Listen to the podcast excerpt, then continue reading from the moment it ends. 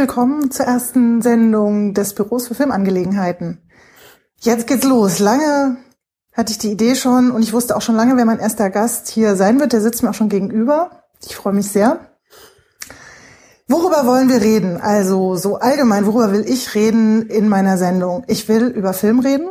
Ich glaube, das hat sich schon angedeutet. Und ich will über Filme reden, erstens mit ganz bestimmten Leuten und zweitens über ganz bestimmte Filme. Kurze Filme, gute lange Filme, sehr gute lange Filme und äh, Filme, über die, glaube ich, sonst einfach nicht so viele Leute reden. Deswegen muss das dringend mal sein. Und damit ihr Zuhörer und Zuhörerinnen auch was davon habt, versuche ich Sachen zu finden und Leute zu finden, deren Filme dann auch im Internet, im Kino, an irgendwelchen Orten, die wir euch verraten, zu sehen sind, damit ihr nicht nur Lust auf die Sachen bekommt, über die wir hier reden, sondern die auch anschauen könnt. Und ich glaube, mehr muss ich jetzt auch gar nicht sagen. Wir fangen an und dann geht's richtig los. Womit wir anfangen, ist eine sehr gute Sache. Ich begrüße ganz herzlich Axel Ranisch. Hallo, danke dir für die Einladung. Wir reden über ein Manifest. Ja. Das sehr gute Manifest. Richtig. Geschrieben von dir und ein paar anderen zusammen. Ja. Die sich sehr gute Filme nennen. Richtig, wir sind zu viert. Anne Bäcker, äh, Produzentin, Heiko Pinkowski, Schauspieler, Dennis Pauls, Kameramann und ich, Axel Ranisch, Regisseur. Ähm, Dennis Anne und ich waren Kommilitonen an der Filmhochschule und äh, Heiko ist mein Lieblingsschauspieler. Und weil wir nun zu viert eine Filmfamilie sind und schon so lange Filme machen, haben wir eine kleine Firma miteinander gegründet und ein Manifest geschrieben, das sehr gute Manifest. Denn die Firma heißt sehr gute Filme. Genau, zu Recht. Bevor wir zum Manifest kommen, erzähl doch mal, wie du zum Film gekommen bist. Denn in dem Manifest geht es ums Filmemachen, um das Wie des Filmemachens und ähm, du bist an der Filmhochschule gewesen, aber ähm, hast jetzt nicht so eine ganz äh, glatte äh, Karriere. Nee, das gefällt mir nicht.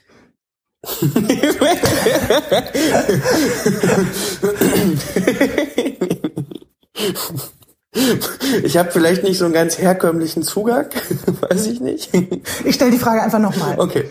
Also, bevor wir zum Manifest nämlich kommen, ähm, erzähl doch mal kurz, wie du zum Film gekommen bist. Also, wie hast du Filme machen gelernt? Warum hast du das so und nicht anders gelernt? Und äh, wie kommt es jetzt, dass ihr so ein Manifest geschrieben habt? Das hat ja einen Zusammenhang. Hm. Also ich schreibe in meiner äh, Biografie, wenn man mich dann fragt, ob ich eine Biografie oder so hab, äh, schreibe ich immer, dass ich ähm, mit 18 am Virusfilm erkrankt bin. Aber eben auch erst mit 18. Weil vorher wollte ich vielleicht Komponist werden, ich wollte vielleicht Schauspieler werden oder Schriftsteller. Ich habe auch gern fotografiert, aber ich hatte halt für nichts irgendwie Talent, Geduld oder ähm, äh, tja, Erfahrung also, oder den Körper dafür, um die Sachen professionell zu machen. Und dann habe ich halt, ich wollte äh, zu einem Theaterworkshop, der in Brandenburg angeboten wurde und ich habe so gern Theater gespielt in meiner Jugend. Äh, da wollte ich hin. Und dann war der Theaterworkshop voll und nur der dusselige Filmworkshop war noch frei.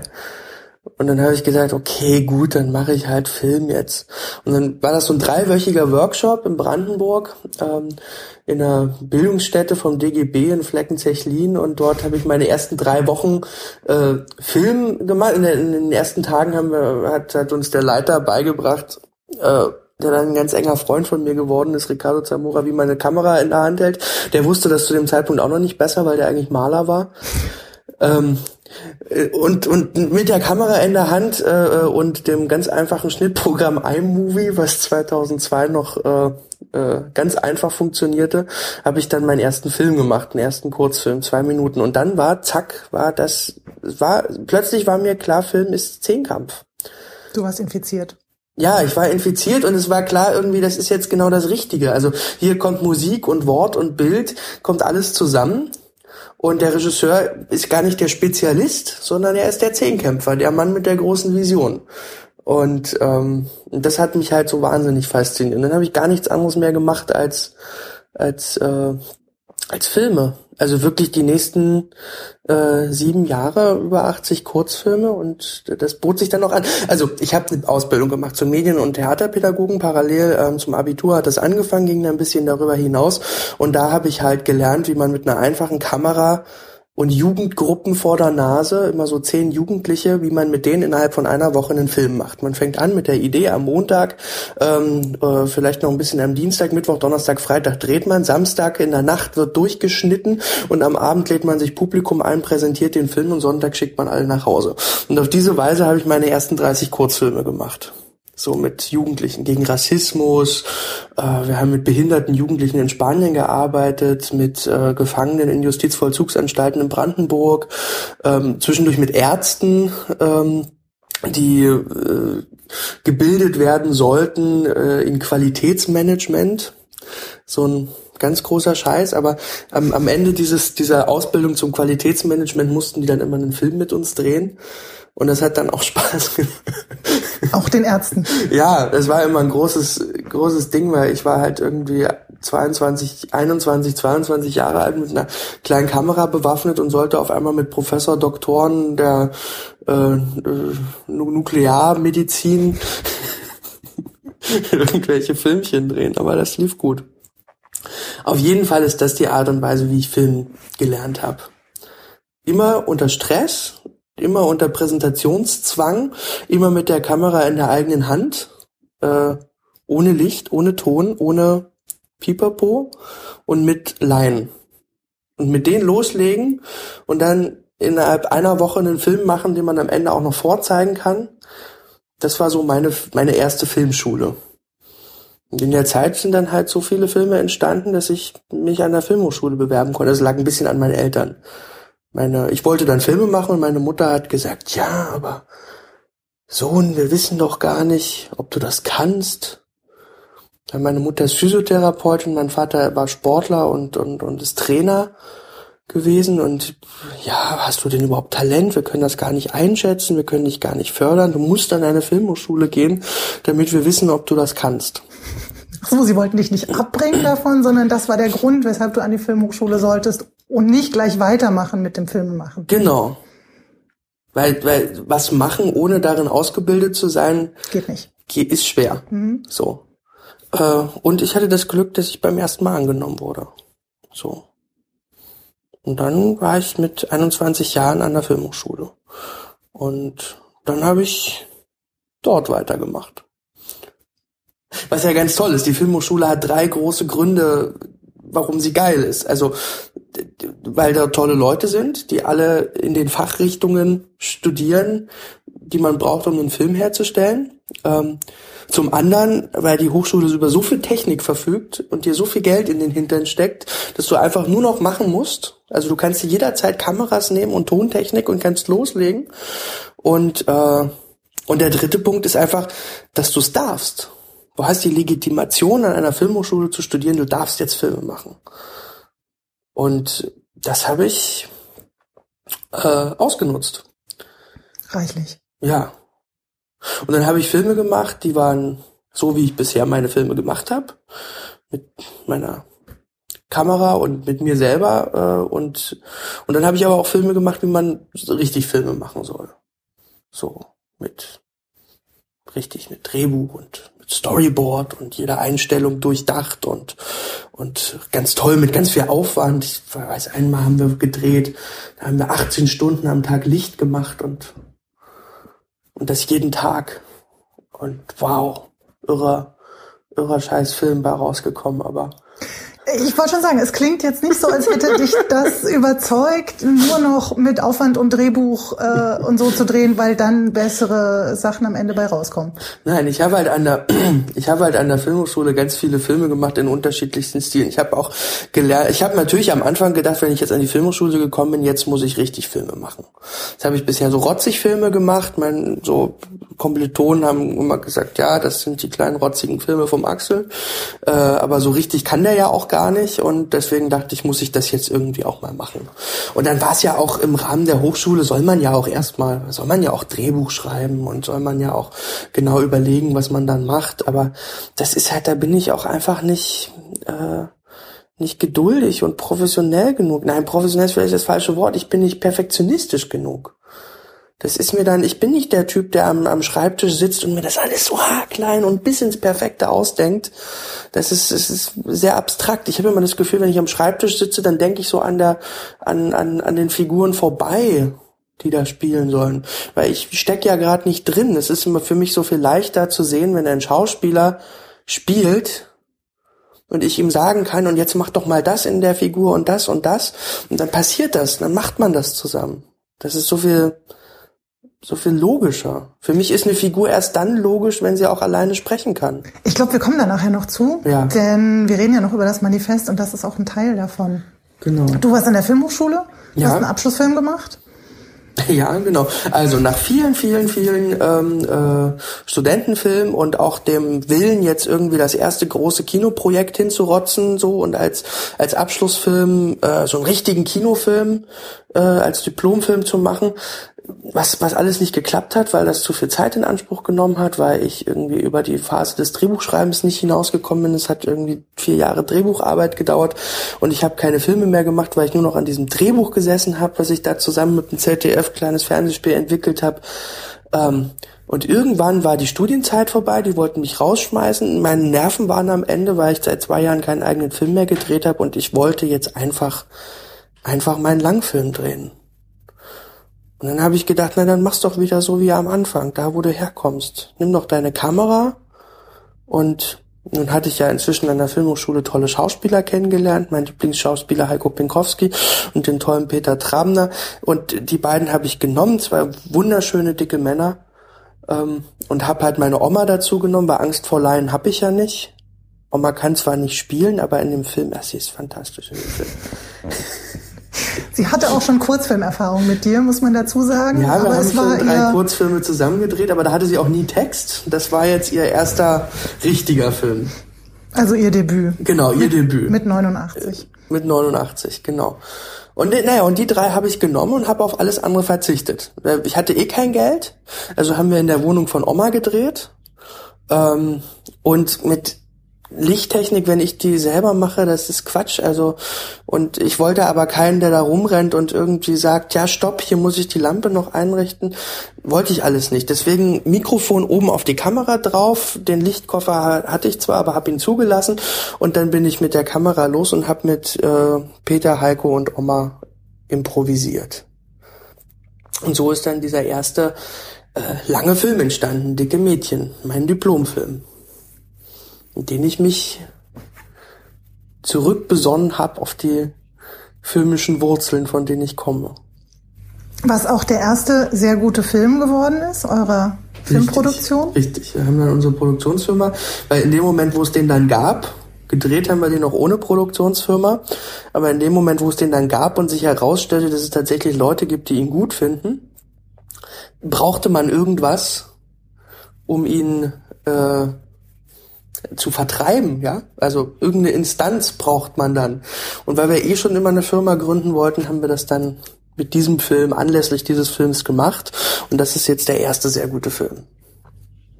Und mit dem Film seid ihr eingeladen worden zu einer Veranstaltung nach Mhm. Köln, die das Thema hatte, das Motto 50 Jahre Oberhausener Manifest. Mhm.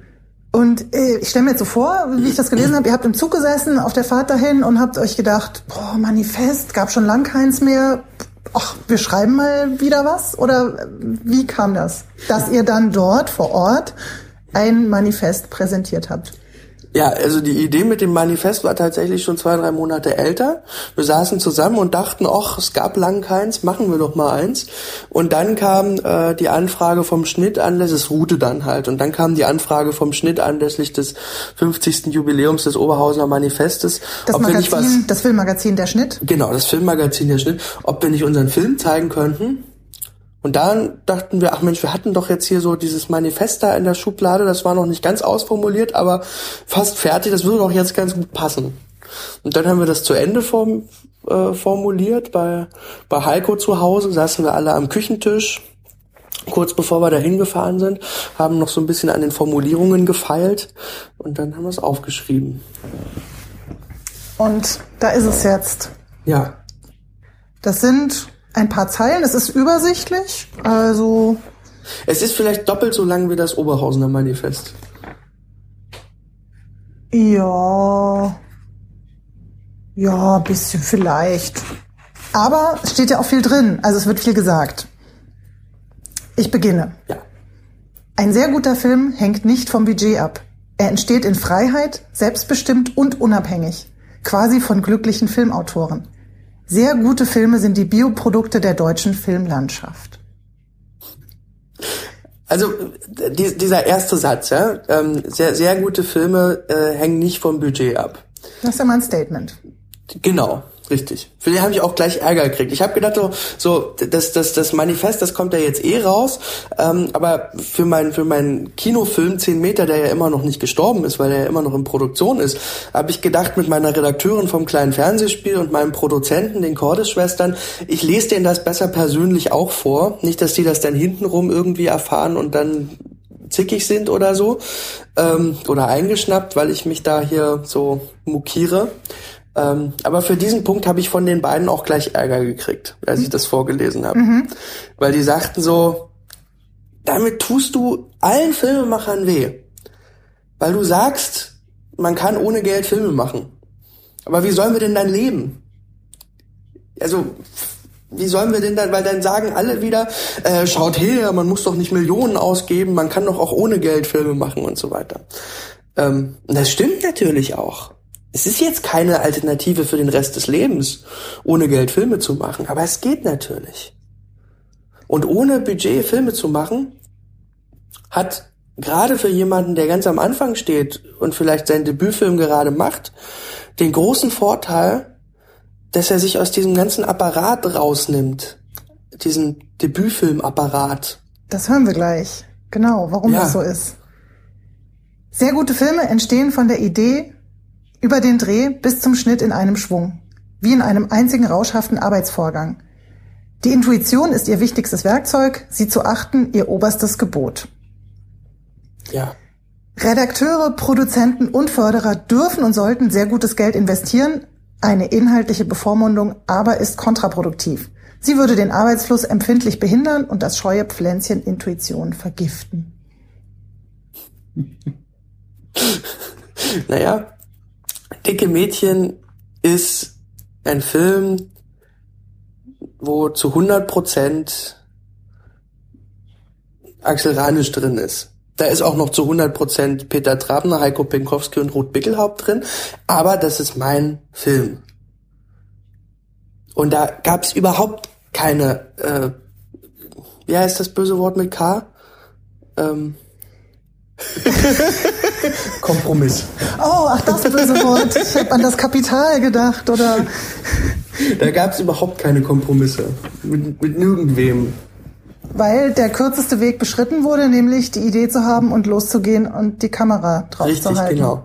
Und niemand hatte auch nur irgendwo Zeit, eine Idee totzureden oder äh, zu verbessern oder zu verschlimmbessern oder wie auch immer. Oder anzupassen oder.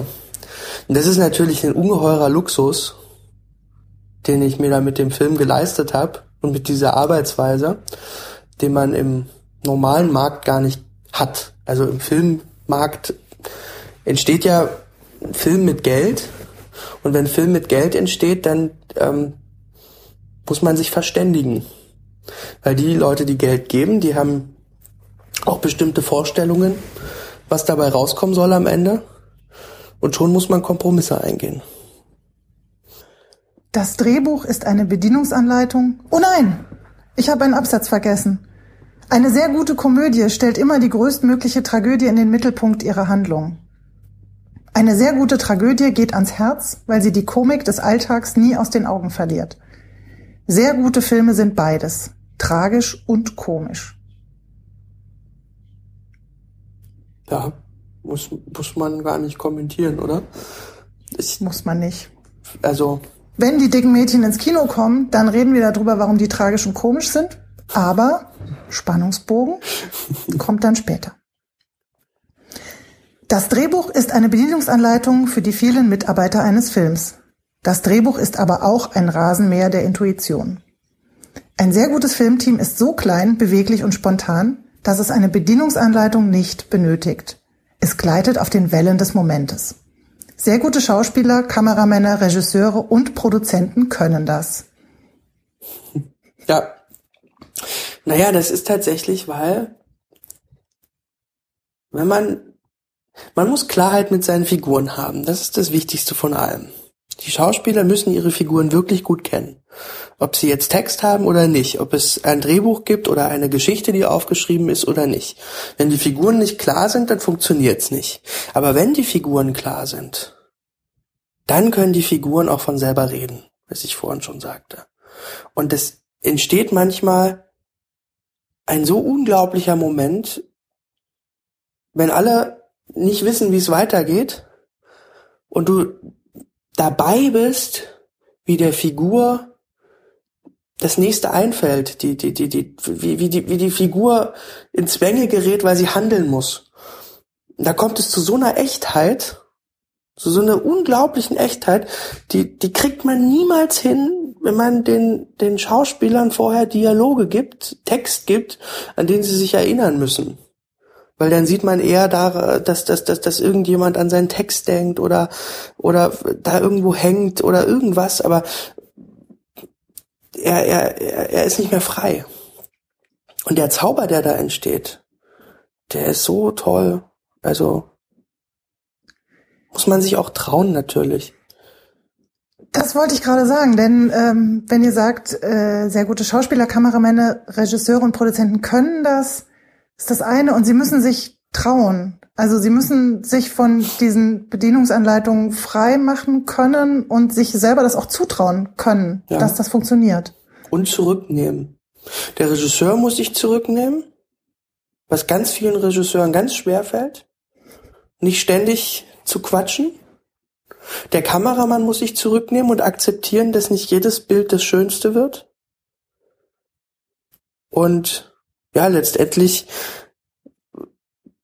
muss sich auch der Produzent zurücknehmen in seinen ähm, Ansprüchen äh, mitbestimmen zu können am Anfang, was alles passiert. Also auch der Produzent muss ähm, flexibel sein. Bist du da der, der Motivator gewesen? Hast du den anderen diesen Mut gegeben oder habt ihr, ihr kanntet euch ja doch zum Teil schon von, von früher, ihr wusstet von euch gegenseitig, dass, dass das auch so funktioniert? Ja. Oder wer ist dann der, der dann sagt, hier jetzt, gib den Ruck? Also bei dicke Mädchen ähm, war wir ja noch, war ich ja noch ohne Kameramann.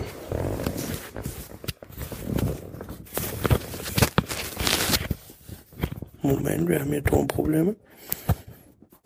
An die Regie, bitte, wir haben Tonprobleme. Bitte schick doch mal den Praktikanten. Wir reden zu viel, oder? Wir reden nicht zu viel. Wir reden wirr. Reden wir wirr? Dein T-Shirt wirft Falten. Das ist im Moment das Einzige, was ich. Nein, wir reden nicht wirr. Okay. Also, also du redest nicht wirr. Gut. Ich, ich will nicht, warte mal. Neue T-Shirt-Falten. Wir brauchen Ansteck-Mikrofon-kompatible T-Shirts. Das ist eine Forderung an die Industrie. Jetzt. Hervorragend. Okay. Sehr gut. Ähm, bei Dicke Mädchen hatte ich ja noch keinen Kameramann. Da hatte ich ja nur meine Schauspieler und die musste ich nicht großartig motivieren. Die freuen sich, wenn sie in Freiheit spielen können. Ähm, bei unserem nächsten Film, den wir danach gedreht haben, wo wir dann schon ein komplettes Team waren, wo ähm, beschlossen wurde, dass wir den jetzt produzieren, dass wir auch ein bisschen mehr Geld brauchen, was wir wo wir unser eigenes Geld investieren müssen. Äh, Märchenfilm Räuber ist noch nicht ganz fertig, aber ist gerade im Entstehen. Da haben wir ja einen Kameramann gehabt, einen Tonmann gehabt. Ich hatte sogar eine Regieassistentin. Das heißt, ein kleines Team hatten wir. So und äh, und da mussten wir uns tatsächlich erstmal so ein Stück weit ähm, einspielen miteinander. Also äh, ich glaube, es ist am Anfang nicht ganz leicht, äh, allen gerecht zu werden. Weil ein Kameramann natürlich schöne Bilder will. Wenn ich an der Kamera bin, äh, bin, dann interessieren mich schöne Bilder nicht so. Dann meckern aber nachher alle Kameramänner, wie scheiße der Film aussieht. So, wenn ich jetzt aber einen Kameramann hab, dann müssen wir uns erstmal einspielen, äh, dass der auch immer alles drauf hat. Weil in der Improvisation kann man bestimmte Sachen einfach nicht wiederholen. Und wenn der Zauber des Momentes beim ersten Mal, weil der kommt nur einmal, danach bist du wie am Theater, musst du drei Monate arbeiten, bis du den Zauber künstlich wiederhergestellt hast. Aber wenn du den beim ersten Mal nicht drin hast, dann ist er weg. Kannst du ganz oft einfach nicht wiederholen. Und da muss, das muss im Bild sein. Es geht gar nicht anders. Und das muss man, das muss man, diesen Rhythmus muss man erstmal miteinander haben. Auch die Schauspieler mit dem Kameramann. Und dann auch meine Rolle, wenn ich als Regisseur die Kamera in der Hand habe, ist meine Rolle ganz klar. Wenn ich als Regisseur die Kamera nicht mehr in der Hand habe, dann muss ich mich irgendwo verstecken und kriegt nur noch die Hälfte mit und es ist auch neu. Also wir, wir, wir, diese Arbeitsweise, ähm, das müssen wir auch alles erstmal noch lernen. Aber wir sind ja sehr gut und deswegen können wir das auch. Ich glaube, bei Räuber gelingt es uns jetzt auch. Stichwort Filmfamilie, das ist nämlich jetzt der nächste Absatz. Sehr gute Filme sind Kinder einer intakten Filmfamilie. Sie entstehen aus Leidenschaft. Ihre Themen sind wahrhaftig, ihre Helden kommen aus der Nachbarschaft und trotzdem bewegen sie sich zwischen Realismus und Fantasie, zwischen Alltag und Abstraktion. Hm. Naja, Filmfamilie ist ganz klar, ich möchte einfach mit den Leuten arbeiten, mit denen ich mich verstehe. Das ist grundsätzliche, eine absolute Grundsätzlichkeit. Ich bin ein Harmoniemensch. Ich brauche das. Also wir sind gewachsen miteinander, wir haben jetzt viele Jahre Filme miteinander gemacht und das Vertrauen ist wahnsinnig groß. Es wäre mir auch, also deswegen arbeite ich auch so leidenschaftlich gern immer wieder mit den gleichen Schauspielern zusammen. Man kennt sich einfach so gut. Man, man kann sich vertrauen. Also ein dicke Mädchen, äh, Heiko äh, wäre nicht nackt durch Omas Wohnung gehopst, wenn wir nicht so ein Vertrauensverhältnis zueinander hätten. Und, und dass mich die, die Figuren interessieren, die interessant sind. Also ich meine wirklich, man geht auf der Straße lang und, und man guckt sich die Leute an und, und äh, Figuren, die man spannend findet, sind doch halt irgendwie so ähm, äh, das kleine dicke Ehepaar, das zuletzt irgendwie in die Philharmonie kommt und die, also Kavalett, total beknacktes, kleines, dickes, süßes Ehepaar, er so unglaublich lächelnd und sie mit so einer Angela Merkel äh, die Lippen nach unten und so kamen die da rein und ich dachte, toll, über die muss man einen Film machen. Also die Figuren interessieren mich halt. Und ich bin ja selbst so ein, ich bin auch selbst ein Moppel, mich interessieren auch dicke Männer. Ich finde es gut, wenn, wenn man Leute sieht, die man nicht in allen Filmen sieht. Das ist bei sehr guten Filmen so. Ja. Bisher. Und das Wichtige ist aber noch der große, weil es haben ja, sind ja viele der Meinung, dass Alltagsfiguren, die Alltagsgeschichten auf die Leinwand gehören, was ja auch so sein muss.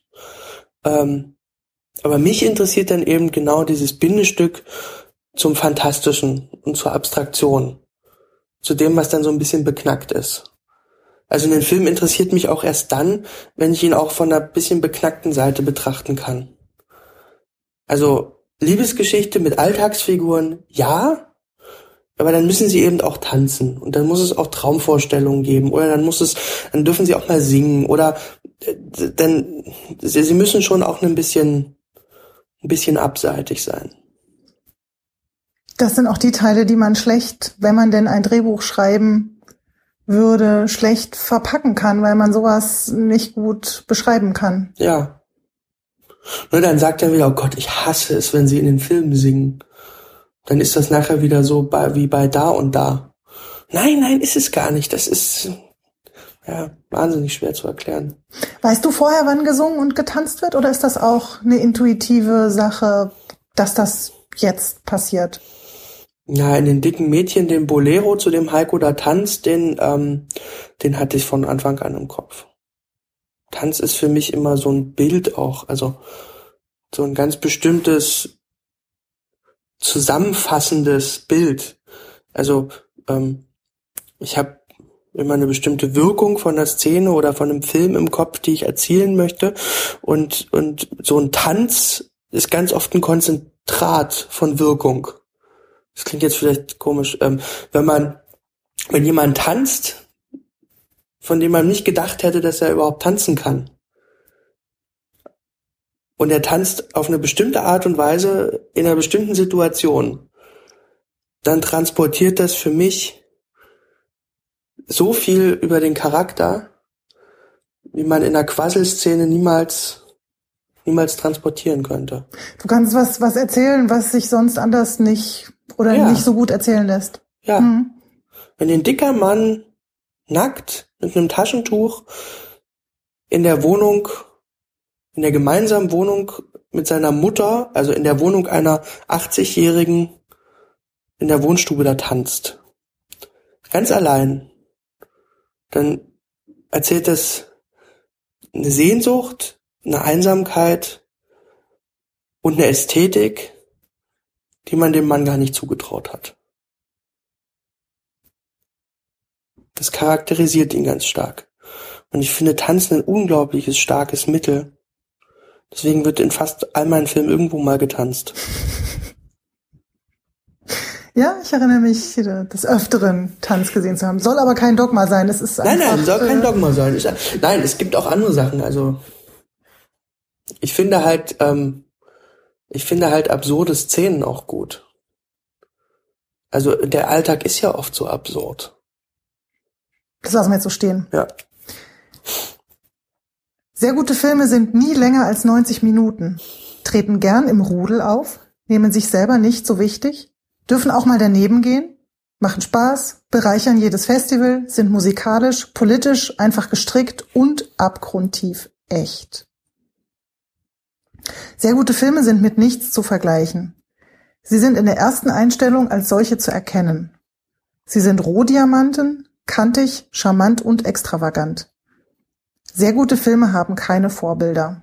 Sie wollen weder wie andere Filme sein, noch sich selbst wiederholen.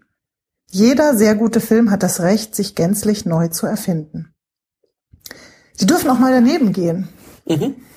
Das ist schon, das impliziert schon äh, das Gefühl, dass das auch mal mit der Intuition, äh, der Improvisation oder mit irgendwas anderem mal nicht klappt. Also heißt das, dass es aus eurer Sicht auch daneben gegangen ist oder dass der Film einfach nicht gefällt, obwohl er von eurer Seite ähm, so sein muss? Naja, nicht jeder Film, den man macht, findet man dann am Ende auch selber toll. Und ähm, nicht jeder von denen, die man selber nicht toll findet, kommt nachher auch nicht an. Beziehungsweise nicht jeder, der gut ankommt, ist, ist einer, den man mag und andersrum auch. Interessante Filme, die- Phänomene. ja, Ja. Es, ist, es ist ja einfach so.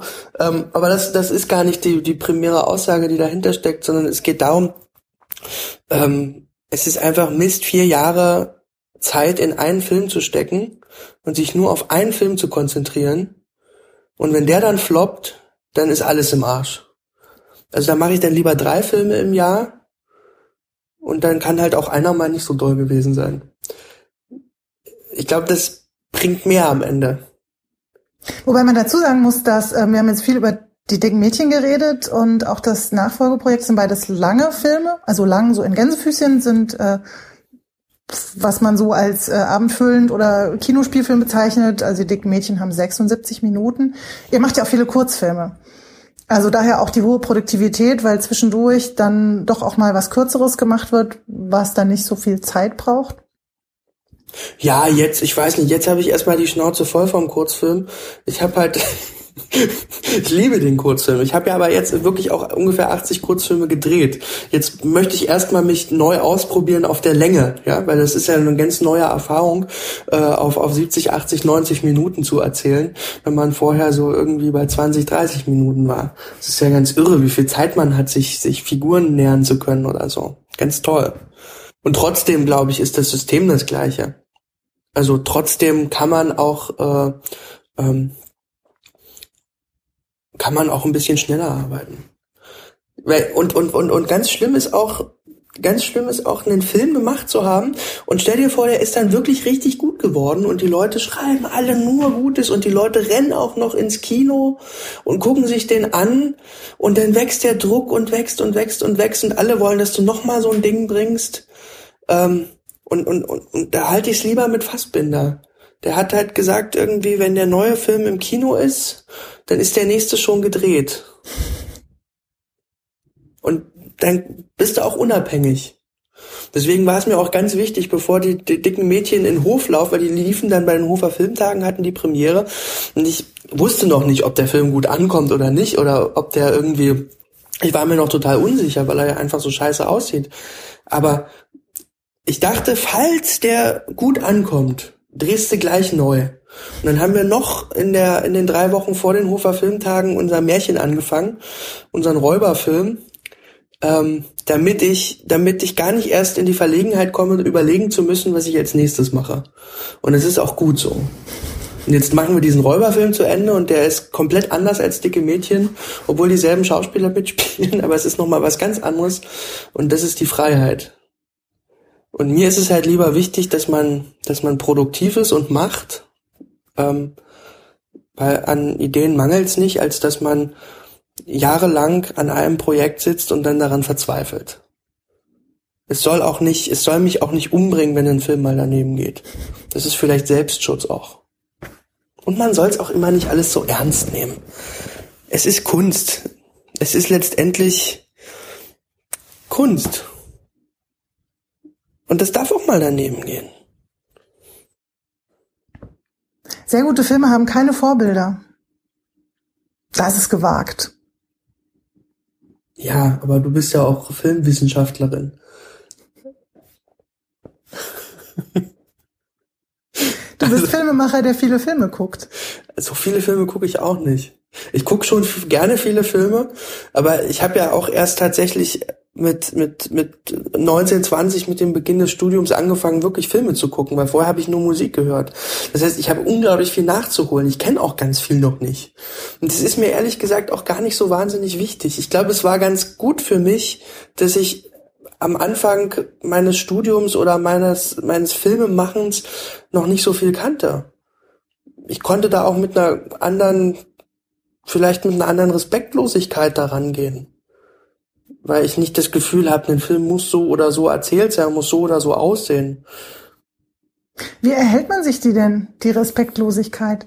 Denn durch das, was du tust, dicke Mädchen, ähm, ist gut angekommen in Hof und auch auf einigen anderen Festivals äh, inzwischen gelaufen. Einige stehen noch an. Also der hat sein Publikum gefunden, viele begeisterte Zuschauer und ähm, der hat auch einen Kinoverleih. Das heißt, der Film kommt ins Kino und du bist an den nächsten Projekten dran, auch mit Redaktion und Leuten, die tatsächlich Geld geben. Ähm, wie behält man sich denn dann die Respektlosigkeit? Hm. Tja, äh, äh, werden wir sehen. Ich, ich hoffe, dass es mir gelingt. Ich, ich bin ja erstmal so sehr freundlich bin ja so ein freundlicher Mensch. Ich komme ja auch immer so freundlich rüber und ich lasse mich auch gern auf, auf mein Gegenüber ein. Ähm, solange ich meinen eigenen Kopf behalten kann beim Filmemachen, wird das hoffentlich nicht passieren. Ich weiß es nicht. Mir ist das beim ganzen äh, Manifest auch schon aufgefallen, ähm, auch wenn man jetzt, was man ja dann tut, vergleicht und mal guckt, was ja. in anderen Manifesten so steht.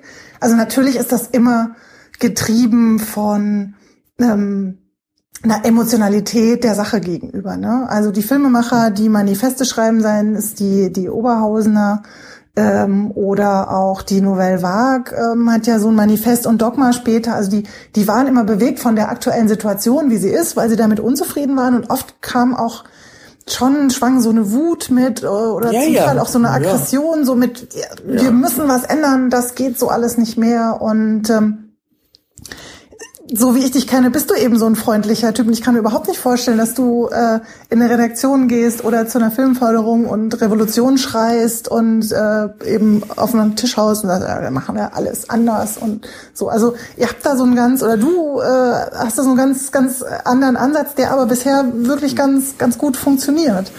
Ne, ich, das, das war, was ich eben versuchte zu sagen mit, mit meiner Freundlichkeit. Ich glaube, ich muss halt irgendwie, es ist ja, es geht ja gar nicht darum, irgendjemandem vors Bein zu pissen oder so. Das will ich gar nicht. Ich will halt einfach nur meine Filme so machen, wie ich es für richtig halte.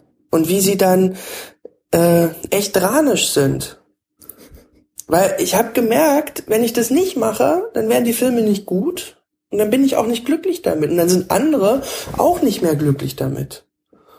Ähm, also geht es doch darum, äh, Stück für Stück zu zeigen, ähm, wie es laufen kann. Und jetzt haben wir so ein Manifest geschrieben und jetzt haben wir dicke Mädchen gedreht, jetzt drehen wir den Märchenfilm als nächstes. Ähm, und jetzt kommt man so von hinten rum und dann geht's halt erstmal ohne Geld, aber dann stehen da so ein paar Filme und die gefallen dann den äh, Leuten und der Presse irgendwie ganz gut und dann äh, äh und dann kann man halt sagen, ja, und jetzt könnt ihr uns genau für diese Arbeitsweise Geld geben und dann wird das auch toll. komisch ausgedrückt, aber du weißt, was ich meine. Es, geht halt von hinten rum. Es ist halt eine, es ist halt eine freundliche Revolution. Ich bin kein ans Beinpisser. Nee, bist du nicht. Und äh, ihr wollt nicht alleine bleiben. Also das Manifest ist, ähm, um das hier nochmal zu Ende zu bringen. Ähm, wo waren wir? Hier, der erste sehr gute Film ist Dicke Mädchen. Über das, äh, den Film haben wir jetzt schon gesprochen. Unzählige weitere werden ihm folgen und das ist keine Drohung, sondern ein Versprechen. Das sage ich jetzt. Und dann kommen noch drei mit Ausrufezeichen versehene Aufforderungen. Traut euch mit uns. Folgt eurer Intuition. Lasst uns nicht allein. Mhm. An wen richtet sich das? Wen, wen siehst du da vor dir, äh, wenn, äh, wenn du solche Sätze schreibst oder wenn ihr die geschrieben habt? Ja, zum Beispiel an äh, Absolventen von Filmhochschulen oder junge Filmemacher, die ihren ersten Film drehen. Die das große Bedürfnis haben, ihren ersten Film mit 600.000 Euro oder einer Million und dem kleinen Fernsehspiel oder dem äh, äh, Debüt im dritten oder der ARD zu machen oder so. Die sagen, okay, ich möchte mich jetzt gerne hinsetzen und drei Jahre Drehbuch schreiben, so wie ich das ja auch hinter mir hab, und möchte dann mit viel Geld meinen ersten Film machen, der dann auch toll aussehen muss und im Kino läuft. Und die Wahrscheinlichkeit, dann zu scheitern, die ist ja so groß. Diesen einen Film, den kann man ganz bestimmt machen. Da gibt's einfach sehr viele äh, äh, Talententdecker in Deutschland, die sich das gerne irgendwie auf die Fahne schreiben möchten, das nächste große Talent entdeckt zu haben. Ähm, aber aber den zweiten Film dann zu machen, wenn der erste nicht gut geworden ist und der hat dann gleich so viel Geld gekostet und so weiter, das ist so, das ist so eine, das ist so ein, so eine Schlucht, so ein, da muss man, oder Mauer, da muss man drüber, das, und man kann sich dem aber entziehen. Und das ist es eben. Das sagt es. Also man kann auch als junger Filmemacher, und man muss nicht mal äh, so eine ästhetische Null sein wie ich, äh, man kann sich ohne Geld, für den ersten Film geht das, kann man sich an diesem ganzen System vorbei äh, mit einer eigenen Handschrift und damit mit einer eigenen Visitenkarte ähm, den Weg bahnen, wo dann keiner mitgeredet hat. Und ich merk's halt an mir jetzt, was mit dicke Mädchen bringt. Das ist so irre. Das hätte ich, das hätte ich nie gehabt. Also jetzt sagen die, also so ein langer Film kriegt ja auch mehr Beachtung, ja. Jetzt sagen die Leute so, ah, und und und so macht der jetzt Filme, also. Das heißt nicht, dass ich ein Leben lang so Filme machen werde, aber ich habe jetzt einen hundertprozentigen Ranisch abgeliefert und mit dem kann ich mich sehr gut äh, auszeichnen. Und da kann ich sagen, okay, der Film hat jetzt kein Geld gekostet. Überlegt mal, wie das erst ist, wenn, wenn er mir jetzt Geld gibt oder so. Und, und, und, und das ist etwas, was ich, was ich nur allen Absolventen von Filmhochschulen oder allen ähm, äh, Debütfilmern empfehlen kann, ähm, sich diesem großen Druck und diesem Einfluss äh, von Dritten im ersten Film zu entziehen und erstmal loszulegen und zu zeigen, was sie denn können, wenn sie ganz frei erzählen. Also die klassische Visitenkarte, die ja so oft äh, im Munde geführt wird, wenn es um Filme geht, oft sind Kurzfilme, werden dann so als die Visitenkarten bezeichnet, mit denen man halt zeigen will, was man kann und so weiter. Ähm, aber die werden eben viel zu oft mit Blick auf Fernsehen ja auch gemacht auf die Förderer, auf die Geldgeber. Und ähm, wie viel dann tatsächlich von der Person noch drin ist, sieht man dann, wenn man dann mal spätere Werke sieht, die dann plötzlich ganz anders aussehen, weil man gar nicht mehr wiederfindet, was das äh, am Anfang mal ausgemacht hat durch die Person. Also der, der Regisseur äh, mit seinen Ideen, der ist da gar nicht vorhanden in dem, was er da gedreht hat. Es ist halt, ich, also zum Beispiel, ich, das ist halt alles noch nicht abgeschlossen und es ist noch nicht klar, ob wir diesen Sommer jetzt mein kleines Fernsehspiel drehen oder nicht. Aber wenn wir es drehen, dann drehen wir es so, ähm, wie ich dicke Mädchen gedreht habe. Wir haben uns jetzt nach vier Jahren Drehbucharbeit und über 1300 Seiten, die ich da an Drehbuch geschrieben habe, auf acht Seiten äh, Szenenablauf geeinigt. So, jetzt muss noch die Chefredakteurin vom kleinen Fernsehspiel zusagen und wenn sie das macht, dann drehen wir den Film. Mit acht Seiten Szenenablauf. Wegen der dicken Mädchen. Weil sie gesagt haben, jetzt hast du bewiesen, dass das gut werden kann dass du nicht der Dialogschreiber bist, sondern dass du mit deinen Leuten arbeitest. Und jetzt arbeite doch bitte noch mal genauso. Und das ist natürlich das, das, das schönste Geschenk, was ich mir selbst mit den dicken Mädchen hab machen können, dass, dass die jetzt das Vertrauen in mich haben. Und da sind sie dann wirklich ganz tolle Redakteure und Produzenten. Also wenn sie das mitmachen und wenn das klappt, ja, dann, dann, dann ist ja, dann ist ja der, die deutsche ähm, ähm, Produzenten- und Film- und Fernsehlandschaft überhaupt nicht verloren. Also dann sind es gibt ja so coole Leute, ja. Es besteht Hoffnung. Ja, auf jeden Fall. Aber es, ja, wäre wär, wär irre. Was eine Aussicht. Ja. Ich drücke alle Daumen das ihr im Sommer dreht, und zwar zehn Meter und vielleicht noch ein paar andere lange Filme. Ja. Bei euch kann man sicher sein, dass da keine Pause entsteht. Ja. Zunächst mal müssen die Räuber fertig werden. Ja, Räuber, Trickbetrüger, Alki Alki, ähm, Rosas Kinder, ähm, zehn Meter und äh, Amadeus. Das Remake. Also, wenn das jetzt nicht mal eine Empfehlung für die nächsten Sendungen war. Gibt's noch was Wichtiges zum Manifest zu sagen? Ähm, An welche Türen wurde es schon äh, gehängt? Wer hat es zur Kenntnis genommen? Äh, Wo ist es schon? also, es kommt jetzt Unterwegs? demnächst auf Arte im April. Äh, gibt es einen Beitrag äh, äh, zum Thema 50 Jahre Oberhausener Manifest und da verlese ich das Manifest auch und schaue mir die Jubiläumsveranstaltung, die es da in München gab, äh, ähm, ein bisschen mit mit meiner jugendlich leichtsinnigen Brille an. Und man kann es natürlich auf unserer Internetseite lesen. Da ist es gleich vorne drauf. Filme.de. Genau. Und ja, äh, schließt euch an. Mehr bleibt nicht zu sagen für heute. Axel, vielen herzlichen Dank. Gern geschehen. Dank dir. Und jetzt habe ich noch mehr Danke, denn am Anfang geholfen, um mit dem Ton und der Technik klarzukommen, haben mir Johnny und Malte ein herzliches Dankeschön und an den Gabriel vom Kino Krokodil geht auch an Danke, nämlich für die Tonschnipsel am Anfang und am Ende von der Sendung des Büros für Filmangelegenheiten. Und jetzt verabschiede ich mich und sage bis zum nächsten Mal. Auf Wiederhören.